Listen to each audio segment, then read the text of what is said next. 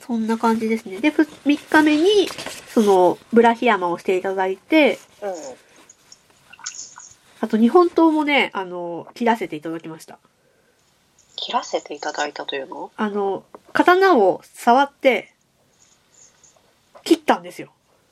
ああ、模様何かを藁を切りました。ああ、すごいですね。ね。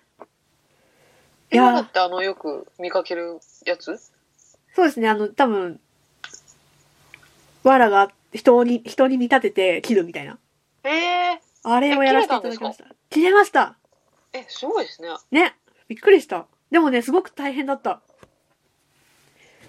大変なんですかなんかね、あの、ドラマとか、その、テレビとかでやるときって、スパッて切れるじゃないですか。あんまり力入れて投げな感じじゃないですか。うんうん。でも、多分私が本当に初めて触ったからなので、すんごい大変だったんですよね。なんかもう、うん、なんか角度とかもあるし、すい。ごいあの、後ろに振りかぶらないといけないみたいで。へえ。ああ。うん遠心力みたいな感じなんですね。 あ、そうそう、遠心力と、あと、その刀の自体の重さで切るみたいな感じ。ぽぽかった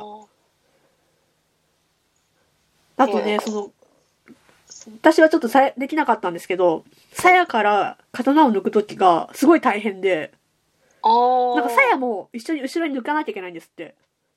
あ、そうなんでそうすだね。から体をひねって、鞘も刀から抜いて、で、刀も前に持ってって、だから両方ともから抜くみたいな。へえ。結構へーテレビとかそのドラマとかで見ると、パッパッて取れるじゃないですか。パッて消えるじゃないですか。できない。それ初めて触るからしょうがないと思うんですけど、あれはでも相当訓練しないとできないと思って。へーで、自分がやったのは、その模造刀というか、祝い刀って言われてて、あの、切れ、切れない刀うん。うん。なんですよ。だけど、それでも、だいぶ手間取ってて、これ、本当に切れるけんだったら指切ってんなみたいな。あーうん、怖かったですね。うん重いんですかああ、でもね、そこまで重くなかったですね。うん。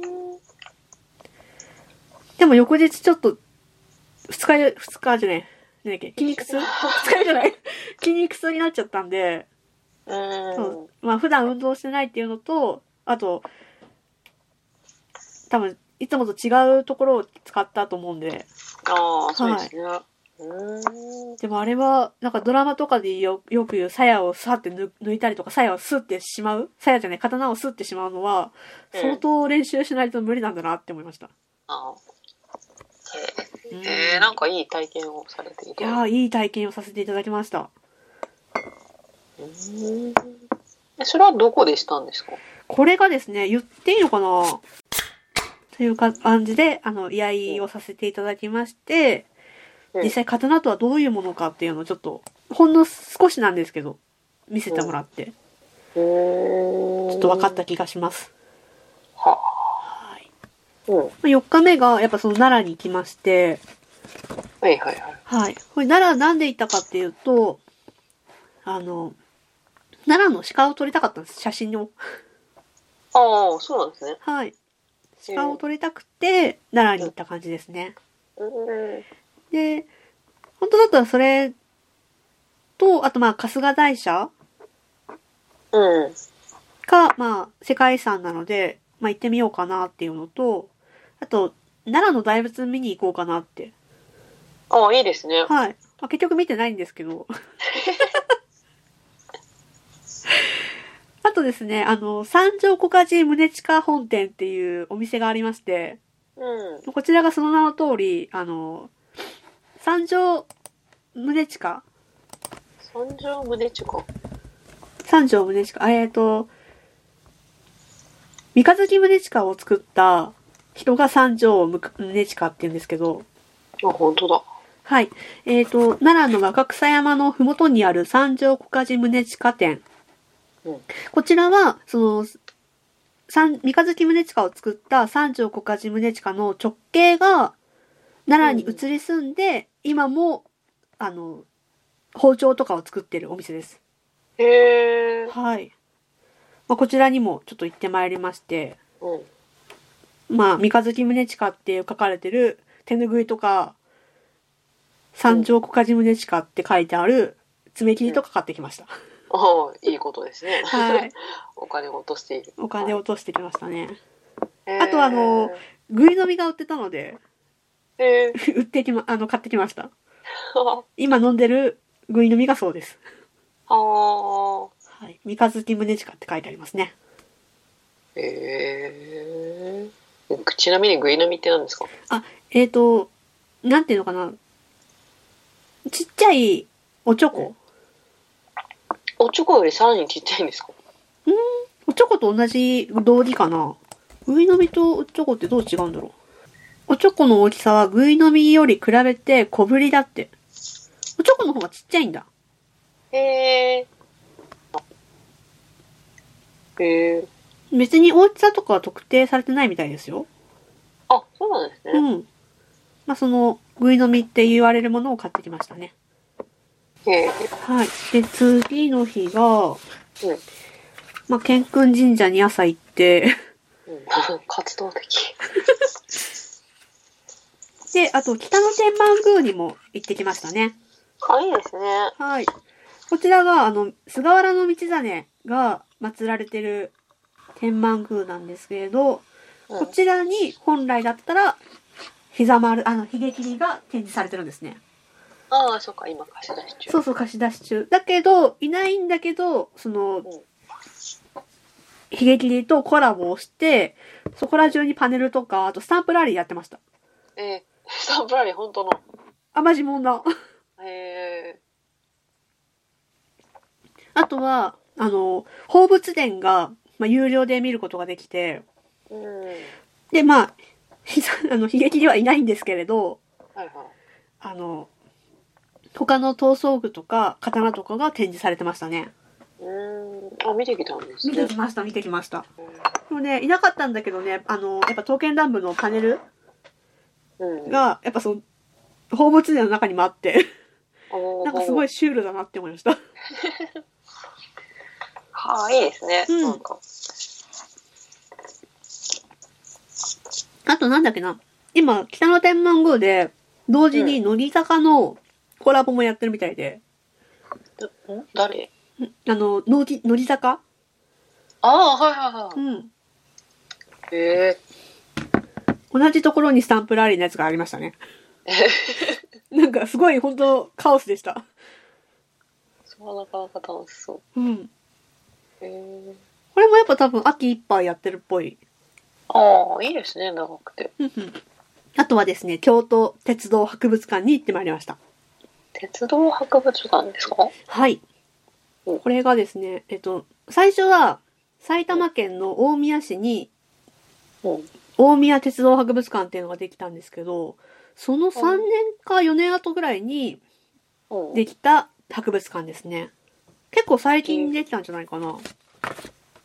うん鉄道、昔の電車とかってことあでそうすでかすそういうのもあるしあの新幹線とか今運行中の電車とかも展示されてますね、展示されてるんですか、はい、あはい平成28年にできたそうですだからうんだいぶ最近ですね。もう2年前ですねえー、まあすごく楽しかったですよえー、あの SL がねうん。なんかずらっと並んでてこう、あ、それは良さそうですね。そう超楽しかった超楽しかかなっりた広い場所ですかそんなあとても広いい。ですねいっぱいいっぱいあるって。うん。あ、いろんな量の新幹線があるってことですかはやぶさとか。新幹線はね1個しかなかったね一個。一台しかなかったけど、あの、夜間列車、なんつうの特急とか、うん。あと蒸気機関車とか、ほうほうほう寝台車両とかいろいろありましたよ。うーうんん、なんかそれは少年が喜びそうな感じの。そうですね。でも私もすごく楽しかったです。ああ、よかった ですね。しかもですね、ちょっと聞いてくださいよ。はいあの聞きましょ運転シミュレーターができるんですよ、ここ。う運転シミュレーター電車で GO みたいな。そうそうそうそうそうそう。実際の、あの、シミュレーションができて、へー自分で、あの、やっぱ運転士、運転士になって、駅に止ま、あの、いい感じに止まりなさいみたいな。ああ、本当に電車が豪じゃない。そう、電車で GO の、あの、やっぱ本格的版みたいな、へえ。があって、それはがい、まあ、無料でできるんですけど、はい。あの、やっぱ人気アトラクションらしくって、1日に何回か分けて抽選されるんですね。ああ。しかもなおかつ、あの、1回の入場に関して1回しか抽選が参加できないんですよ。結構厳しいでちょ、すね。超厳しいじゃないですか。はしかも、あの、1回の抽選、なんつうの、日に多分6回ぐらいあって、1回、2回、3回とかが、1回につき40人までぐらいなんですよ、定員が。い ああ、そうなんですね。そうなんですよ。で、しかも1回しか抽選に参加できなくて、おー。おーそれになんと当選しました。あ、よかったですね。すごくないええ、よかっ た。そうなんですよそうかそうかって言いましたもんね参加してきました。めっちゃ楽しか った。おお、あ、それは平日ですか。平日ですね。あの、月曜日に行ってきて。えー。でも月曜日で、。うん、あの、夏休みとか終わってるんですけど、結構子供とかいて、えー、えー、なんでいやわかんないですけど、いや、そのみ、多分、もしかしたら未就学児小小学校に入ってない子とか、あと、まあ、あーたまたなるまほ休みで行った子とかいるかもしれないんですけど、やっぱ結構子供、お子さんとかいて、まあやっぱ大人の人もいるんですよね。うん、まあ、でも、なんとか、ちょっと勝ちまして。押しのけて。 押しのけ、押しのけてじゃなくてたまたまですね。 たまたまちょっとその当選しまして遊んできまして。あ、よかったですね。なんかせっかく行ったのに。そうなんですよ。いやそういうことできるとも全然知らないで行ったんで、よかったあなあ、とそ思っうなんですね。て。しかも最後の最後で、あの、ここ、SL にも乗ることができるんですよ。へえ。多分2キロぐらいしか走らないんですけど、はいはいはあいはい。の、SL にも、それ確か有料ですね。おちょっとでも、もプラス8 600円ぐらいかな。うんまあその辺ぐらい払って乗って、とまああの多分 SL を、はい、あの、楽しむことができるんですけど、その、シミュレーター終わった後に乗ったので、閉館間近だったんですよ。おーで、はいはいラストランだったんですね、その日の。ああ。え、ギリギリじゃないですか。そう、ギリギリ間に合って乗って、そしたら、多分普通だったらその後、じゃあ、何時、次の、あの、出発に備えて終わりだと思うんですけど、うん、なんとあの、鉄道の車庫にしまうところまで全部見られました。 ほう、それは貴重な。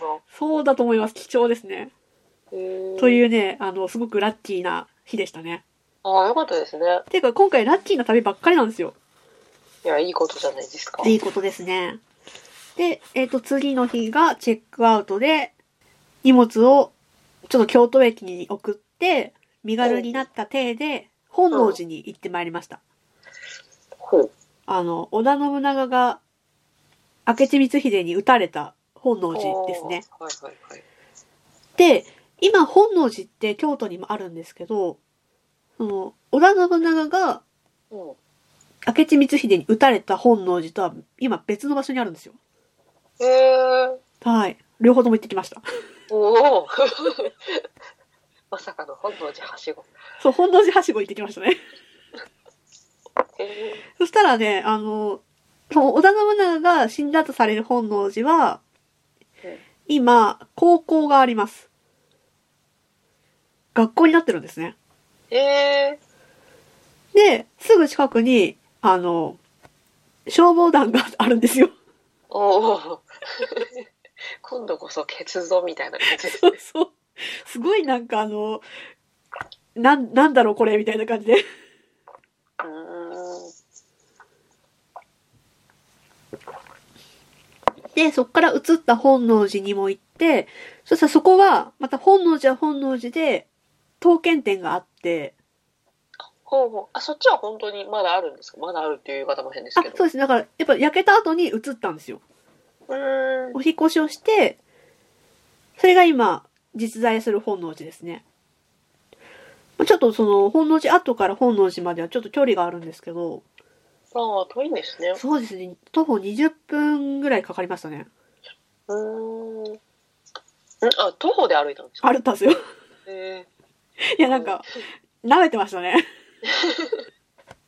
歩っていけるだろうと思ったら結構遠遠かったみたいな。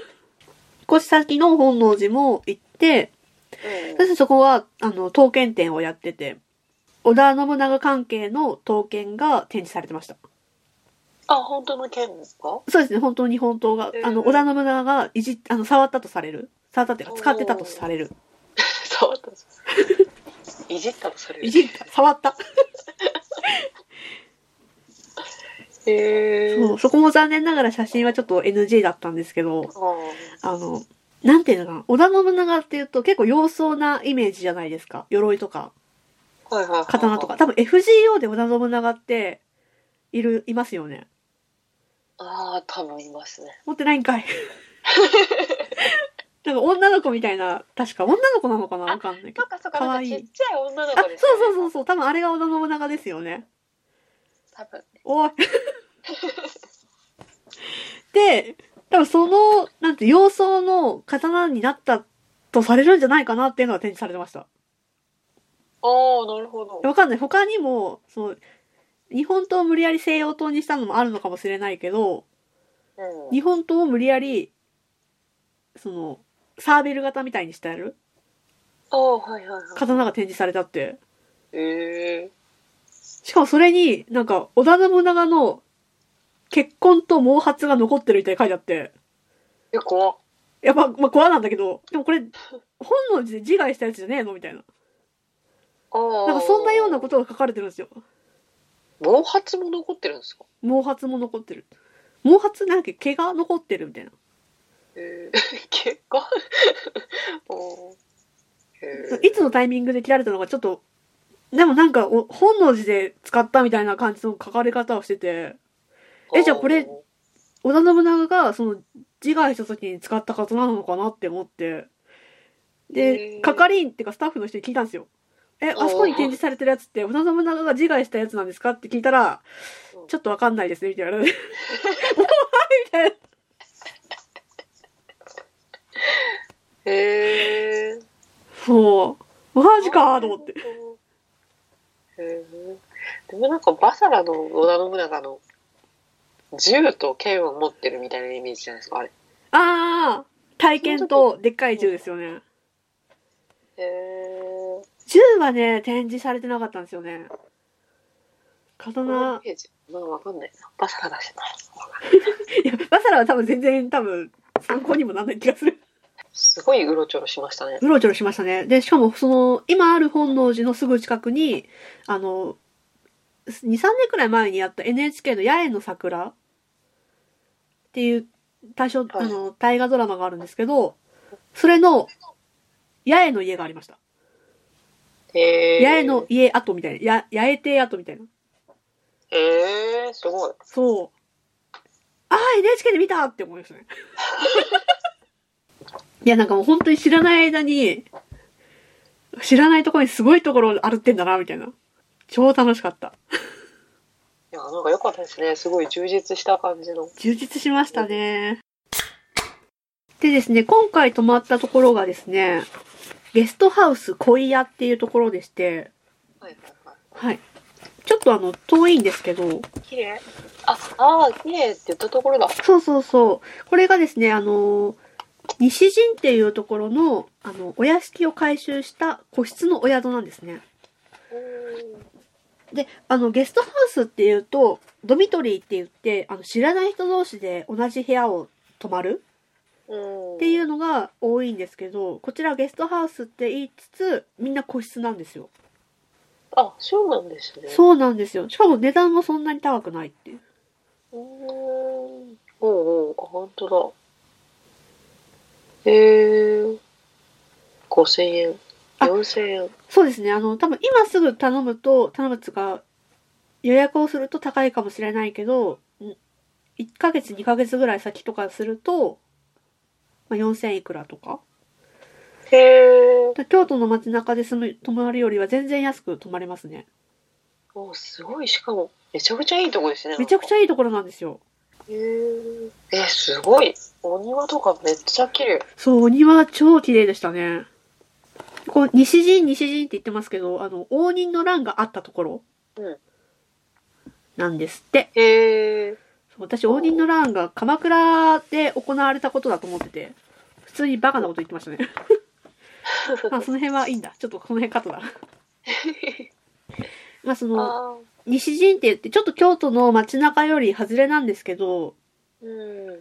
でも、やっぱその呪落台とかが近くなので、うんうん。さっき言った呪落台とか、あとその西陣って応仁の乱が起こったところの周辺なので、歩っただけで、本当にこう、歴史が好きな人は超楽しいですね。うん。で、さっき言った、あの、健君神社も歩って行ける範囲なので、うんうんうんうん。その街中に泊まるよりは、また違った楽しみ方があります。は。はい、あの、まあ、お宿自体も本当に雰囲気がいいし、えー、ういん、やこれすごくいいところ。そうなんですよ。あうのん、スタッフの人とかもすごくフレンドリーで、うん。あの、なんていうのかな。共有スペースがあるんですよ。台所とかもあるし、冷蔵庫もあるし、共有スペースがあって、まあちょっと、なんていうのかな。町屋っていうか日本家屋なんで、防音とかはちょっと気をつけなきゃいけないんですけど、うん。みんな多分静かにししてるんで、みんな気をつけて生活してるんで、そんなにうるさくも感じないんですね。うん。うん。で、台所とかで料理をしてもいいし、うん。冷蔵庫を使ってもいいし、うん。だ自分はお酒好きなので、お酒買って、毎日晩酌してましたね。で、スタッフの人も、あの、泊まりで宿直の人はいるので、うん。あの、一緒に飲んだりしてました。 あーなんかいいですね。そう、楽しかった。で、一人旅の人とかも一緒に囲んで、うん。韓その時泊まってた韓国人の人とかも女の子がお酒が大丈夫って言うから、うん。いや、言葉通じないけど、喋ったりしてましたね。おーいいですね。そう、すごごいあの、そういう、やりとりが好きな人はすごく楽しいところだと思います。うん。うんこれ、クラマっていう地名なんですね。あの、あ、そうでですね。。あれが近いんですか義経の鞍馬寺でしたっけ待って、んあれ違う鞍馬寺鞍馬ってなんかよく聞きません鞍馬寺じゃあ、それはね、木舟の方だからちょっと違うんだよね。おうそっちはもっと山奥で、これなんだっけな、西陣は堀川、鞍馬堀川とかっていう近くじゃなかったかな。堀川鞍馬口。あ、そうそうそうそうそう。で、この堀川っていうのは、あの、う。あああ何だっけな、呪落台の堀、堀の跡、うんお堀があったので堀川っていうんだって。あその、木舟がある蔵間とはちょっと違いますね。ーうーん。いや、めっちゃいいですね、ここ。いやー、めちゃくちゃいいですよ。本当に。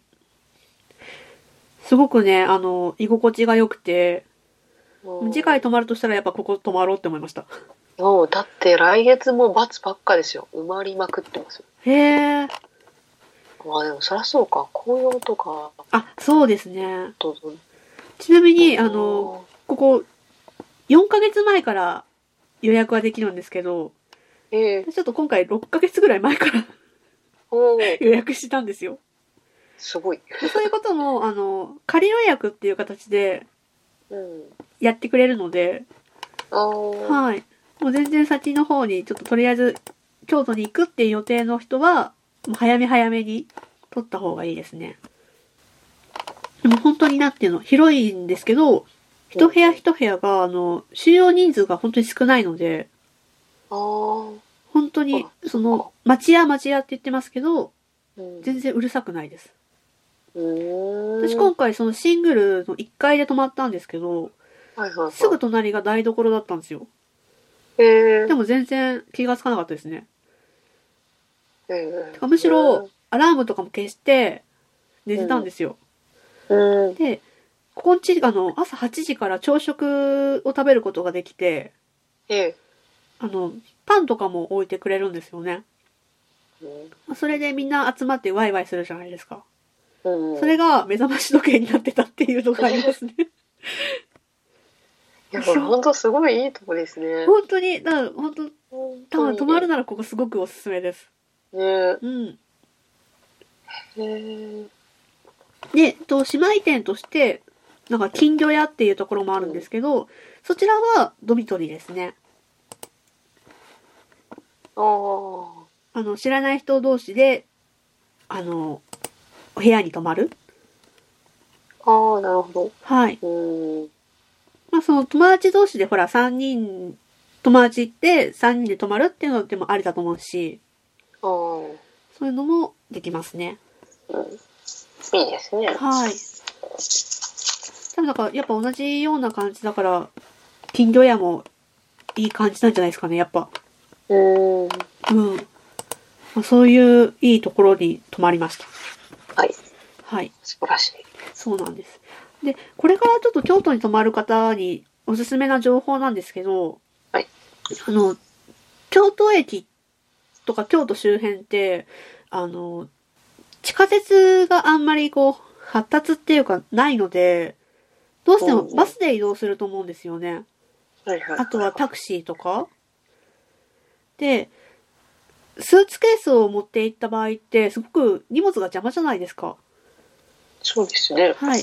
でその場合は、すごくおすすめな情報として、京都駅の、あの、地下にですね、あの、荷物を届く、なんだ、置いといてもらって、なおかつ、ホテルまで送ってもらうキャリーサービスをしてるところがあります。えー、便利。便利。あの、よく荷物を、そのチェックインまでにロ、コインロッカーに入れとくとかあるじゃないですか。あ、そういうのがあるんですよ。そうですね。よくしますかね。うん。まあ、そこをするんじゃなくて、もういっそのこと送ってしまう。ああ、はいで、結構京都のあのコインロッカーって高いんですよね。やっぱスーツケース並みの大きさになっちゃうと600円とかになっちゃうんで。ああ、はいはい。でも、この、紹介したいところは、あの、京都駅からホテルまでの配送サービスは1000円でやってくれるんです。ああ、それいいですね。そうなんですいつ戻らなくて済むし。そうそうそう。ただちょっとその、なんていうの、あの、つながってるホテルが、あおの、ー決まってるので、 つながってっていうのは、あの、届けてくれ る、届けてくれるホテルが決まってるので、そのリストからちょっと自分がこれから泊まりたいってところが合ってれば頼めますね。へえ。でチェックアウトした後も、もちろんそこから、ホテルから京都駅まで送ってもらうことも可能です。ああ、それはいいですね。うん。へえ。というのを今回ちょっと利用しまして、ええ。それはなんていうサービスなんですかこれがね、えっと、京都駅に2つあって、私が今回利用したのは、えっと、クロスタっていうやつですね。ロスタうん。もう一つがね、ちょっと待ってね。今回はちょっと利用してないんですけど、その京都駅の新幹線八丈口うん。の近くにデリバリーサービスっていう、やっぱり同じように、あの、荷物を預かってくれていて、なおかつホテルまで送ってくれるサービスがあります。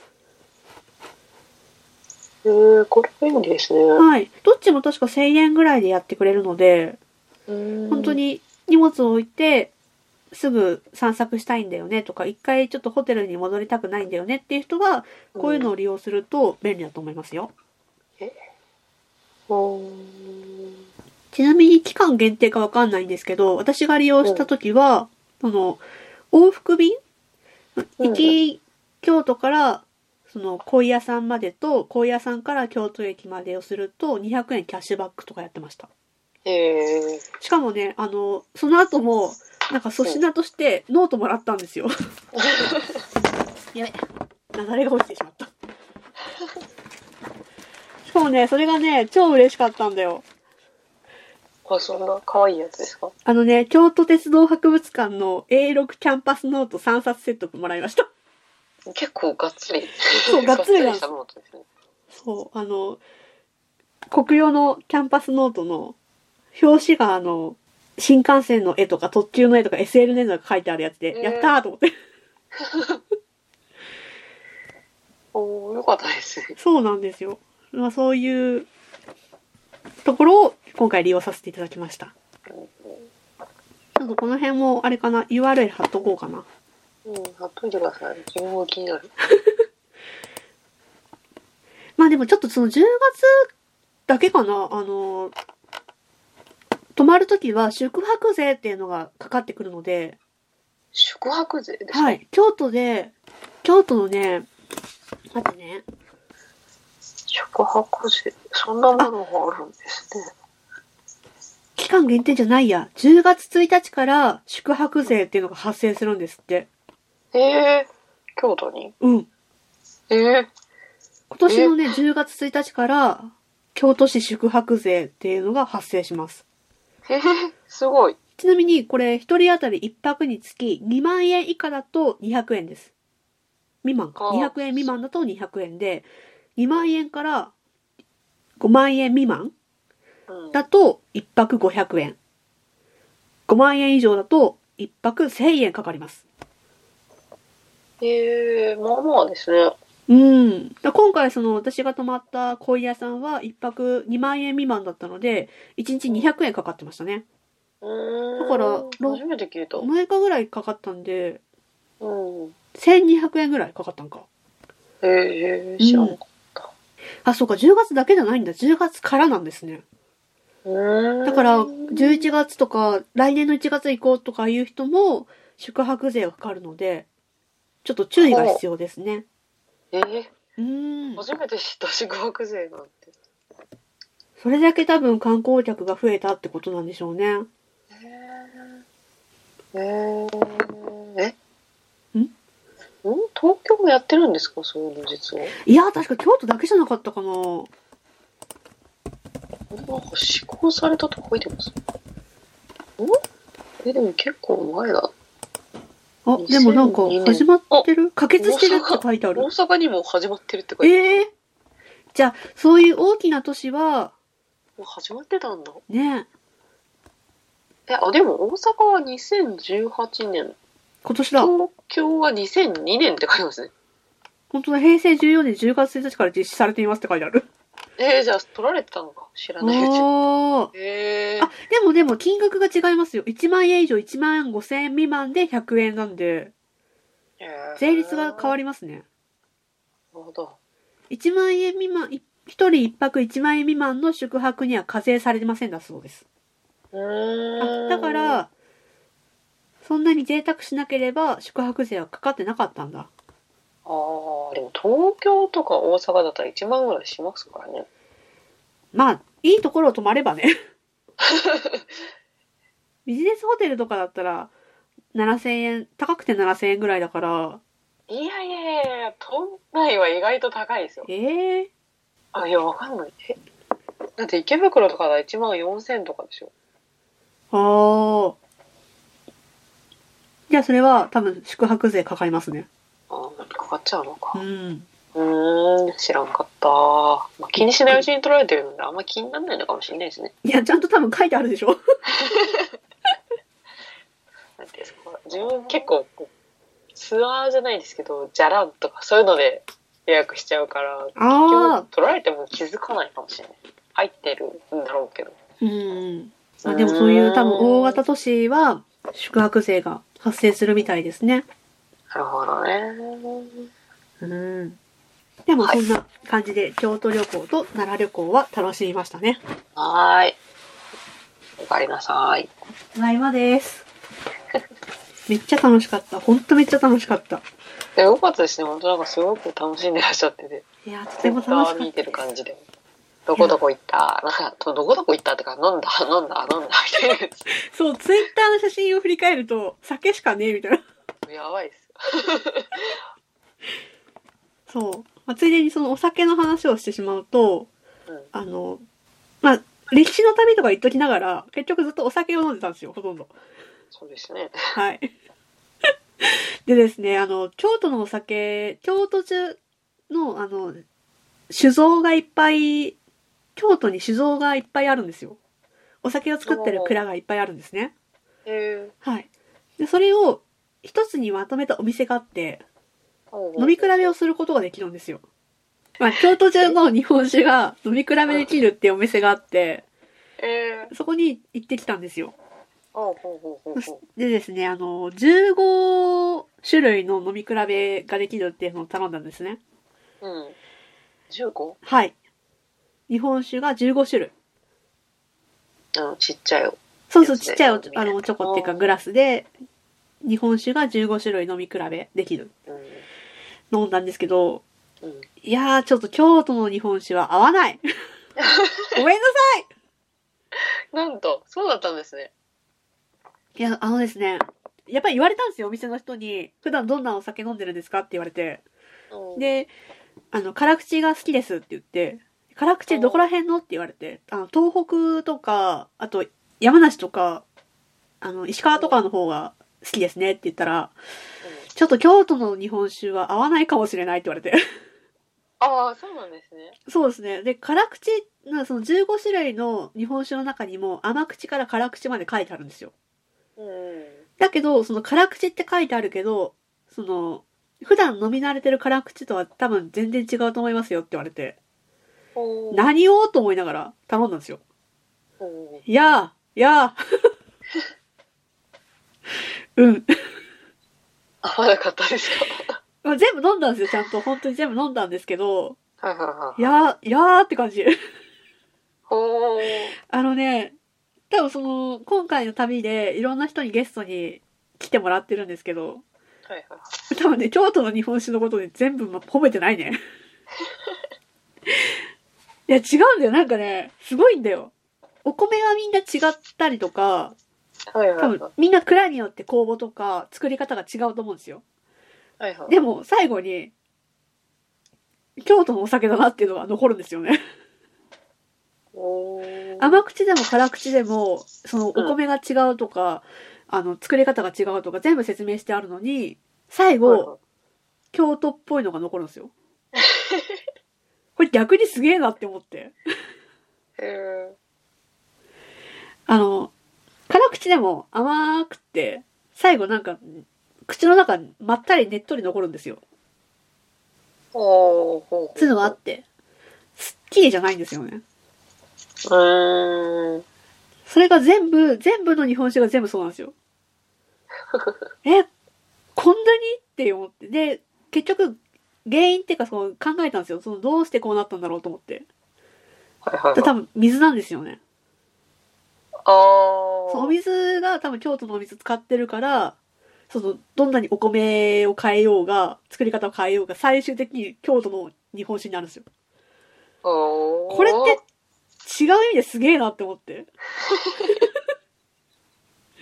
他の県だと、まあ、そんなに飲み比べしてないですけど他の県だと同じ県でもお米が違うとか作り方違うだけでガラッと作り方が変わるんですよ味が変わるのに京都変わんねえんだすげえなと逆にそこがすげえよとみたいなっていうねあのすごい京都らしいお酒でしたへえ。じゃあ全然全て口で合わなかった感じの。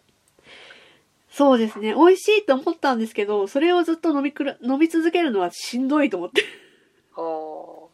でも、でも多分ね、ヤサンさんとかは好きな気がする。あー、そうあですのね。なんか聞いててそういう感じがする。甘いし、あと、ちょっとカクテルっぽい日本酒もあったんで、あー。中杯じゃないけど、うん。甘い。食もちょっとね、京都と合わないみたいで。 マジですかマジっすよびっそくれはり。厳しいですね。そう、あの、全体的に甘いじゃん。ああ、はいはいはい、そうですね。いや、ダメダメダメだ。ディスる話になるからやめよう。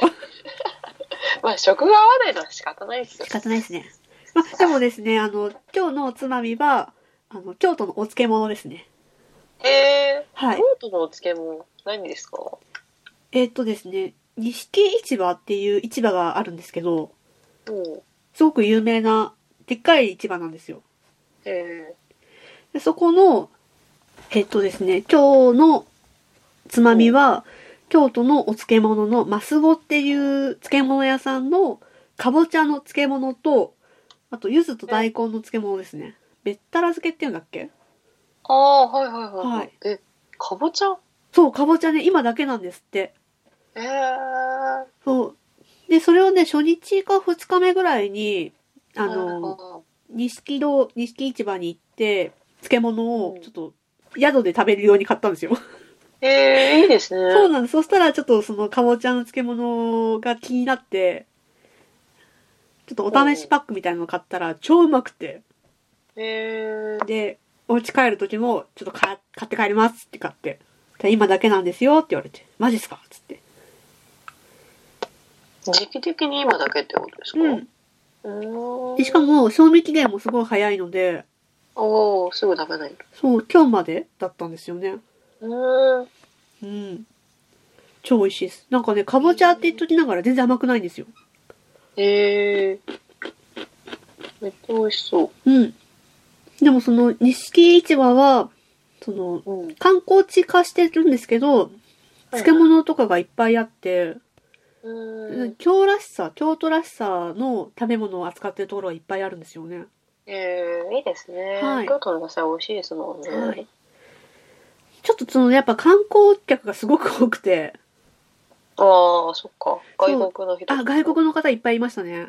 うん。で、も中には京都に住んでるっぽい人もいっぱいいて、日常的に買ってるんだろうな、みたいなのを見ら見られましたね。ああ、いいですねう。ん、すごく楽しかったですよ。うーん。あとですね、あの、奈良のクリームチーズをね、買ってまいりました。クリームチーズですかそう。これがね、有名なんですかいや、全然知ら知らないんだよね。奈良のクリームチーズ奈良漬けのクリームチーズってことあですか、じゃなくて、でも、潮流って読むのかななんか、長い竜に、はい。その長い竜の酒造株式会社が作ってる、銀醸、酒、酒粕漬けクリームチーズ。へえ。お酒が入ってるんですかそう、お酒が入ってるクリームチーズで、めちゃくちゃうまいんですよ。これは、へーこれほんとやばい。これ多分終わったら絶対通販しようと思いますもん。あ、そんなレベルですかそんなレベル。クリームチーズ。あ、これか。ちょっと黄色いパッケージうん。あ、いやわかんない。中身しか出てない。あ、ほんと。